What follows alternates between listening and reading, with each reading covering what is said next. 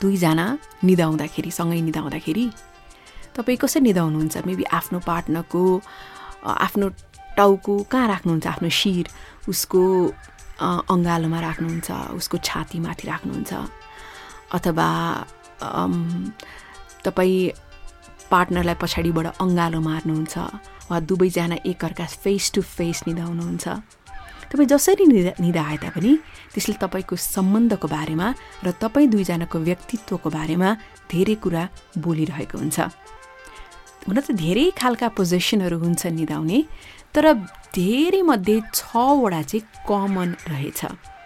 So यी छवटा समान स्लिपिङ पोजिसन जोडीहरूको जसले सम्बन्धको बारेमा के बताउँछ? नम्बर सिक्स अङ्ग्रेजीमा भनिन्छ the honeymoon hug sleeping pose तपाईँ र तपाईँको पार्टनर कि एउटै तकियामा सुत्नुहुन्छ?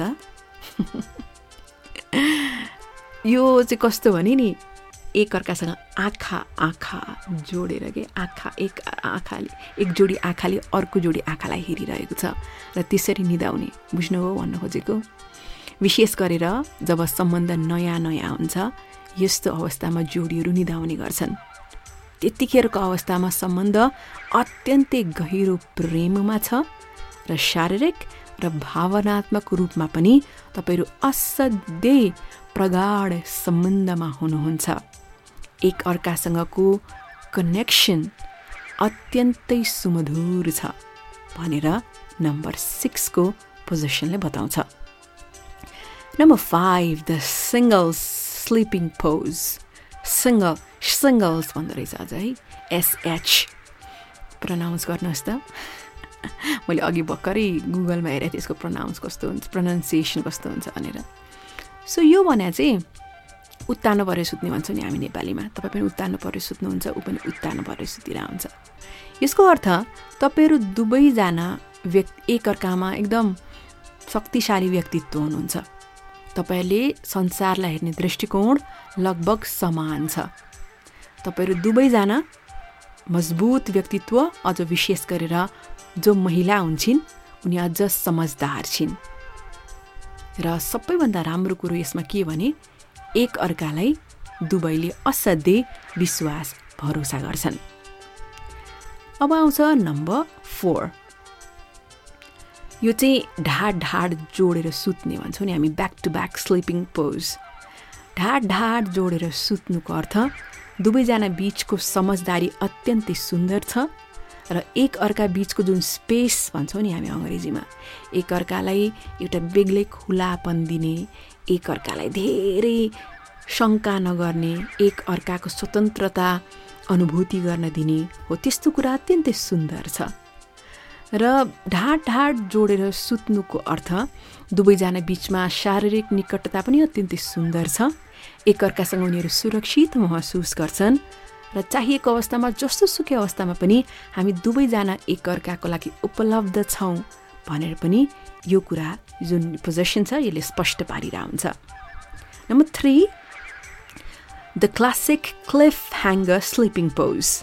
यो भने चाहिँ ढाड ढाड जोडेर सुत्ने जत्तिकै हो तर यसमा चाहिँ ढाड ढाड फर्केको मात्रै हुन्छ एकअर्कालाई छोएको चाहिँ हुँदैन। सो यो भने चाहिँ के हो भने भलै त्यहाँ शारीरिक निकटता त नहोस् एकअर्कालाई स्पर्श त गरेका छैन नि। तैपनि उनीहरू स्वतन्त्र छन् दुवैजना र दुवैजना एकअर्कासँग निकै नै कनेक्टेड छन्।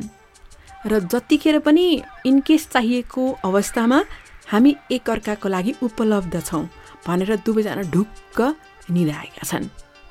र number two second last the sweetheart hug sleeping pose यो भने चाहिँ के हो भने केटा मान्छे उत्तानो परेर सुतिर हुन्छ र केटी मान्छे चाहिँ उसको केटाको छातीमाथि निधाएकी हुन्छन् दुवैले एकअर्कालाई अँगालो हालेका हुन्छन्।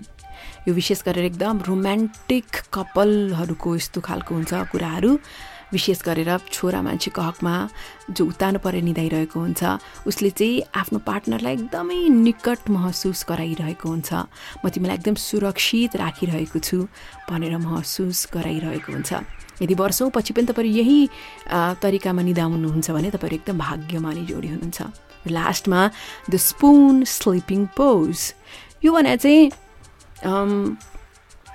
एकजना पार्टनर यसरी लेफ्टमा होइन लेफ्ट उता फर्केर निदाइरहेको र अर्को पार्टनर पनि लेफ्टमै निधाइरहेको दुवैजना एकै साइडमा फर्केर निधाइरहेका छन्। तर पछाडिबाट जो पार्टनर छ उसले चाहिँ अगाडिको पार्टनरलाई यस्तो मजाले अँगालेर निधाइरहेको छ। बुझ्नुभयो? त्यो भनेको दुवैजना एकअर्काको मायामा अत्यन्तै सुरक्षित छन्। माया छ धेरै नै केयर छ। एकअर्कालाई कस्तो धेरै सपोर्ट गरेका छन्। र विशेष गरेर जो नवविवाहितहरू हुन्छन् उनीहरू चाहिँ यस्तो तरिकामा धेरै निधाउँदा रहेछन्। र यी छवटा मध्ये यो चाहिँ सबैभन्दा स्विट तरिका रहेछ साथ साथ निधाउने।